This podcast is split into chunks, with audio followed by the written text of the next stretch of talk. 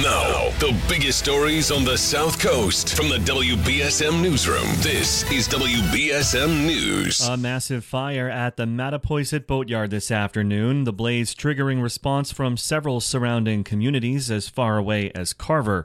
At least one explosion heard at the scene. Boats, buildings, and cars destroyed at the Neds Point property, and some nearby residents evacuated from their homes as a precaution. People are being kept a safe distance from the site. Heavy smoke visible for miles when the fire broke out around 1 p.m. This is a developing story. You can turn to WBSM.com for the very latest.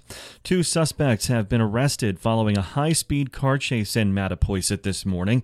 It all allegedly started over $250,000 in stolen checks.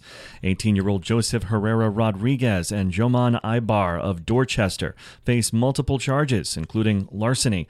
Town police say residents have been reporting stolen and altered checks after placing them in mailboxes outside the post office. The crime is known as mailbox phishing. Well, this morning, police approached two men allegedly tampering with those mailboxes. The men fled in a vehicle, struck a police cruiser, and eventually traveled over a median into the woods off I 195. The suspects then fled on foot into those woods. Police found one suspect, then the other shortly after. Martha's Vineyard officials are addressing the safety of the American Legion Memorial Bridge. This week's deadly swimming incident took place at the structure also known as Big Bridge and Jaws Bridge near a state beach in Edgartown. The MV Times reports the Dukes County Commission discussed the issue Wednesday.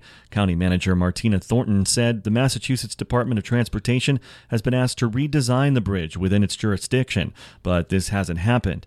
State Senator Julian Cyr is downplaying the idea of extra police patrols to crack down on people jumping from the bridge, which has been a tradition. Cyr tells the Boston Globe the way to prevent future accidents is to focus on educating people, especially seasonal workers.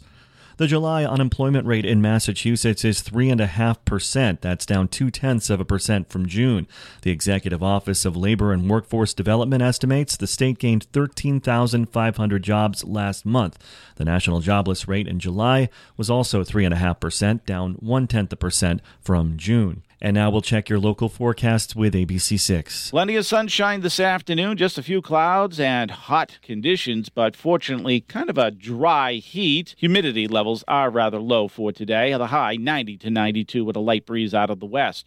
Overnight tonight, mainly clear and very warm. Overnight lows only down in the mid 60s. As we start the weekend, Saturday will feature a mixture of sun and clouds. It will turn a little bit on the muggy side. Look for highs in the mid and upper 80s. I'm meteorologist Bill Guile on New Bedford's News Talk Station, 1420 WBSM. I'm Phil Devitt for WBSM News.